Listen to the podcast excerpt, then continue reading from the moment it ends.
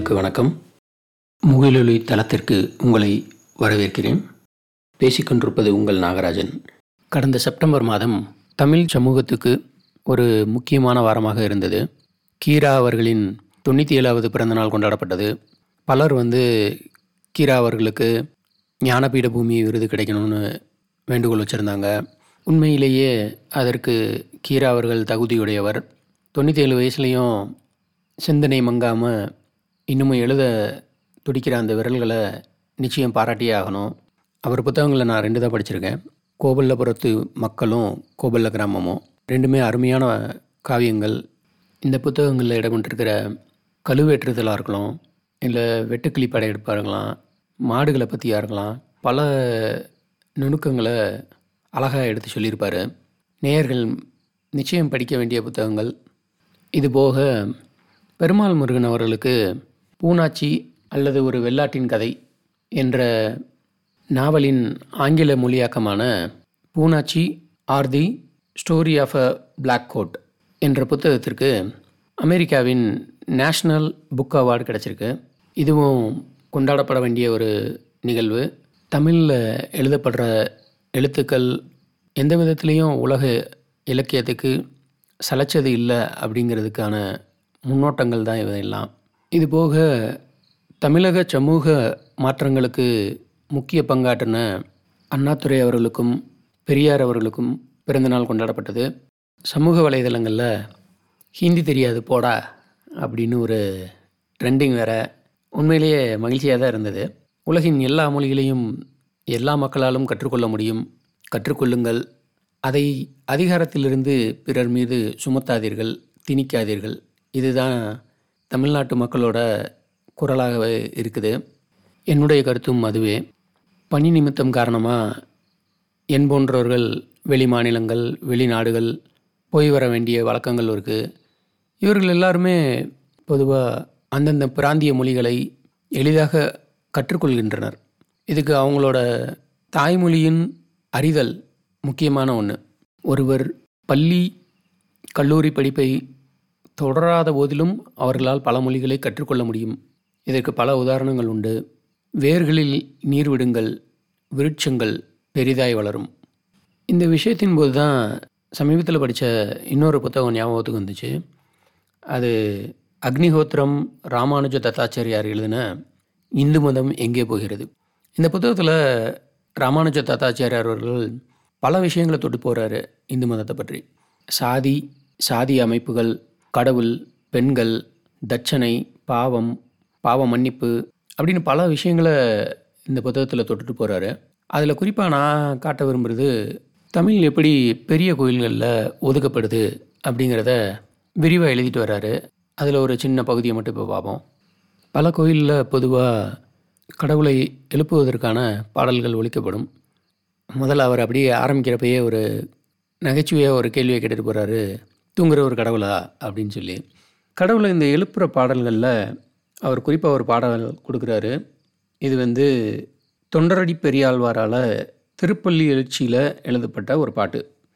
கதிரவன் குணதிசை சிகரம் வந்து அணைந்தான் கனையிருள் அகன்றது.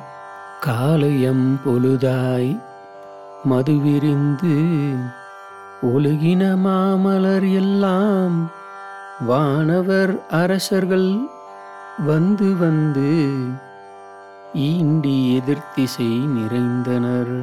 அப்படி போகிற தொண்டரடி பெரியாழ்வாரின் பாட்டு நம்மில் பலரை காலையில் மேய்சிலிருக்க வைக்கும் கௌசல்யா சுப்ரஜா ராமபூர்வா சந்தியா பிரவத்தது. இந்த சமஸ்கிருத பாடலுக்கு அறநூறு வருடங்களுக்கு முன்பே எழுதப்பட்டது. இந்த சமஸ்கிருத பாடலும் எங்கேருந்து வந்துச்சு? அதற்கோட அர்த்தங்கள் என்ன அப்படின்னு தெளிவாக எழுதுகிறாரு எந்த மொழியில் பாடினாலும் கடவுள் இன்னும் எந்திரிச்ச மாதிரி தெரியல.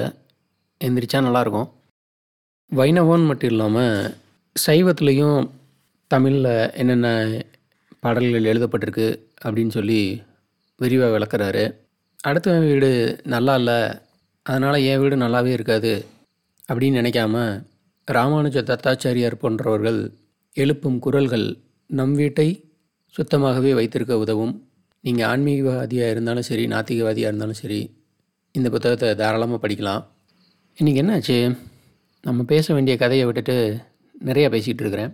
சரி இதோட நம்ம கதைக்குள்ளே போவோம். இன்றைக்கி நம்ம பார்க்க போகிற கதை பூமணி அவர்களின் வாய்க்கால். இது ஒரு குறு நாவல்னு சொல்லலாம். மொத்தம் எண்பது பக்கம்தான். வாங்க கதைக்குள்ளே போகலாம் கதை ஆரம்பிக்கும் போதே ஒரு வேகமான முயல் வேட்டை களம்தான் காட்சிப்படுத்தப்படுது. நல்லா முக்கா அடுக்கி நாக்கை வெளியே தொங்க போட்டுக்கிட்டு ஒசாரமாக ஒல்லியாக வளர்ந்து நிற்கிற நாட்டு நாய்களோட அந்த களம் வேகமாக போகுது. முயல் வேட்டை பற்றியும் அந்த கிராமங்களில் முயல் வேட்டை நடத்த போகிறவங்க எப்படிலாம் பேசிக்குவாங்க என்னெல்லாம் பேசிக்குவாங்க கிண்டலும் கேலி எல்லாம் கலந்து அப்படியே கதை ஆரம்பிக்குது. இந்த கூட்டத்தோட ஊருக்கு அன்றைக்கி வந்து சேர்ந்த கோபால் கலந்துக்கிறான். கோபாலோட மச்சினை வடிவேலு இருக்கான். வறண்டு போய் வானம் பார்த்த பூமியாக இருக்கிற அந்த ஊர்களில் முயல் வேட்டைக்கு போனால் கூட அதில் ஒரு தர்மம் கிடைக்கிறதுல எல்லாருக்கும் சம பங்கு. இதோடு சேர்ந்து முயலை எப்படிலாம் பிடிக்கலாம் அப்படிங்கிற நுணுக்கங்களோடு சேர்ந்து கதை விறுவிறுப்பாக தொடங்குது. இதுதான் கதையோ அப்படின்னு ஆர்வமாக படிக்க தொடங்கும்போது பலாப்பழத்துக்குள்ளே சொல்ல இருக்கிற மாதிரி கதை அப்படியே இன்னொரு தளத்துக்கு போகுது. அதுதான் கோபாலோட பால்யகால கதை. பால்யகால காதல். கோபாலோட அம்மா நல்லமணி அப்பா வள்ளிமுத்து வாத்தியார். ரெண்டு பேருமே வாத்தியார் தான். நடுநிலைப்பள்ளி படிக்கிற வரைக்கும் கோபாலும் லட்சுமியும் ஒரே ஸ்கூலில் படிக்கிறாங்க ஆடுறாங்க பாடுறாங்க. இதில் கோபாலோட நண்பர்கள் சுருளி முருகன் அப்படின்னு இன்னொரு ரெண்டு மூணு கதாபாத்திரங்கள். வாழ்க்கை இப்படியே சந்தோஷமாக போய்கிட்டு இருக்கிறப்ப அவங்க லட்சுமி பள்ளி படிப்பை விட வேண்டியிருக்குது. வாத்தியார் சொன்னதுனால இன்னொரு ரெண்டு வருஷம் படிக்க முடிஞ்சது. அதுக்கப்புறம் அவளால் படிக்க முடியல. மேற்கொண்டு மேற்படிப்புக்கு வெளியூர் போகணுங்கிறதுனால லட்சுமியால் வெளியூருக்கு போய் படிக்க முடியல. ஆனால் கோபாலுக்கு அப்படி இல்லை. அப்பா அம்மா ரெண்டு பேருமே படித்தவங்கன்றதுனால வெளியூருக்கு அனுப்பி வச்சு படிக்க வைக்கிறாங்க. இது வரைக்கும் இருந்த பால்யகால நட்புங்கிறது ஒரு பிரிவை சந்திக்கும்போது தான் முட்டு விரிகிற மாதிரி ஒரு காதலாக மலருது அது. இந்த காதலுக்கு கோபாலோட மதினி வெள்ளையம்மா ரொம்ப உதவியாக இருக்கிறாங்க. கோபாலுக்கும் வெள்ளையம்மாவுக்கும் நடக்கிற உரையாடல்கள் கிராமத்து குறும்போடையே இருக்குது. அப்பப்போ ஊருக்கு வந்துட்டு போனாலும் கோபால் வர்றப்பெல்லாம் லட்சுமி கூட பேசுகிற வாய்ப்பை தவற விடுறதில்ல. லட்சுமிக்காக பக்கம் பக்கமாக கடிதம் எழுதுகிறான் இந்த கதைக்கு நடுவுலையே உச்சி வெயிலில் வேர்க்க விறுவிறுக்கிற வேகமாக ஓடி ஓடி முயல் பிடிக்கிற அந்த களமும் கூடவே நகலுது. அங்கே ஒரு கர்ப்பமான முயல் பிடிபடுது. நாயின் கடியில் அந்த தாய் முயல் செத்து போனாலும் அப்போ தான் பிறக்க வேண்டிய ஒரு குட்டி முயல் தாயோட வயிற்றுலேருந்து வெட்டி எடுத்து வெளியே எடுக்கிறாங்க. முயலை தூக்கிட்டு போகிறதுக்குன்னே இருக்கிற பையங்களில் ஒரு பையன் அந்த உயிரோடு இருக்கிற அந்த பிஞ்சு முயலை தன் கையில் தூக்கிட்டு திரியிறான். அருமையான காட்சி அது. இது போக வேட்டையாடினவங்க கொஞ்சம் பசிதிக்கலான்னு சொல்லிட்டு பக்கத்து தோட்டத்துக்குள்ளே போய் தண்ணி குடிக்கிற மாதிரி ஒரு திருட்டு. இந்த கதை இப்படி இருக்க. படிப்பை முடிச்சுட்டு கோபால் வீட்டுக்கு வந்தாலும் ஒரு வருஷமாக வேலை கிடைக்கல அவனுக்கு. இந்த காலகட்டங்களில் அவங்களோட அம்மாவோட வார்த்தைகளும் கொஞ்சம் தடிக்குது. இருந்தாலும் லட்சுமியோட இருக்கிற அந்த காதல் ஓரளவுக்கு தெம்பாக இருக்குது அவங்க அப்பா பல இடங்களில் முட்டி மோதி கோபாலுக்கு ஒரு வேலையை வாங்கி கொடுக்குறாரு. பணி நிமித்தமாக மறுபடியும் வேறு ஊருக்கு போகிறான் கோபால். பத்து மாதம் கழித்து மறுபடியும் ஊருக்கு வர்றப்ப தான் தெரியுது லட்சுமியோட அப்பா தவறிட்டார். லட்சுமியோட குடும்ப சூழ்நிலைகள் பலவாறு மாறி இருக்கு இதுக்கிடையில் லட்சுமிக்கும் கோபாலோட அம்மாவுக்குமே அப்பப்போ சில பல வார்த்தை பரிமாற்றங்கள் நடந்திருக்கு. அது அந்த அளவுக்கு நல்லது நடக்கக்கூடியதாக தெரியல. ஒரு தருணத்தில் வீட்டில் அப்பா அம்மா முன்னாடி பேச ஆரம்பிக்கிறான். அவங்களும் பதிலுக்கு பேச ஆரம்பிக்கிறாங்க. அது ஒரு இக்கட்டான சூழ்நிலையில் வந்து நிறுத்துது கோபாலை. கோபால் லட்சுமி தான் பொண்ணுன்னு அடிமனசில் நினச்சிக்கிட்டே இருக்கிறான். ஆனால் அவங்க அம்மா அப்பாவோ கோபாலோட ஃப்ரெண்டு வடிவேலு தங்கச்சியை அவனுக்கு பேசியிருக்காங்க. லட்சுமியும் கோபாலும் சந்தித்து பேசும்போது ரெண்டு பேருமே கண்ணீர் விடுறாங்க. ஓடி போகலாமான்னு முடிவு பண்ணுறாங்க லட்சுமி எங்கள் அப்பா மட்டும் உயிரோடு இருந்திருந்தால் உங்கள் அம்மா எதிர்பார்க்குற மாதிரி நகை நட்டாவது போட்டிருப்பாங்க அப்படின்னு சொல்லி ரொம்ப புலம்புறா. எல்லாத்தையும் தாண்டி கோபாலோட அம்மா அப்பாவோட கண்ணீரும் பயமுறுத்தலும் கோபாலை வேற ஒரு பொண்ணுக்கு தாலி கட்ட வைக்குது. தாலி கட்டின மறுநாளே புது பொண்டாட்டியை கூட்டிகிட்டு வேலை பார்க்குற ஊருக்கு போன கோபால் பல வருஷம் கழித்து இப்போ தான் ஊருக்கே வர்றான். வந்த கோபாலும் முயல் களத்தில் நிற்கிறதுனால முயல் களமும் இந்த இடமும் ஒன்று சேர்ந்து கதை இறுதி கட்டத்துக்கு வருது.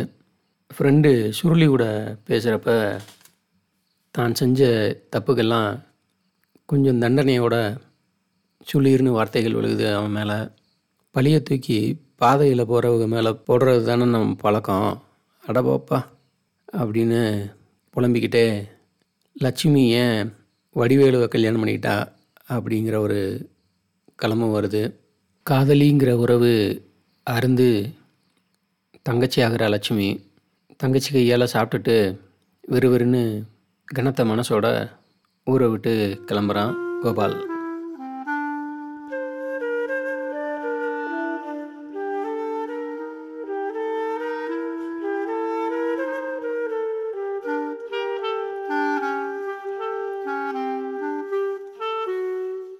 இதுவரை கேட்டுக்கொண்டிருந்த அன்பு நெஞ்சங்களுக்கு நன்றிகள். மீண்டும் அடுத்த போட்காஸ்டில் சந்திக்கும் வரை உங்களிடமிருந்து விடைபெறுவது உங்கள் நாகராஜன்.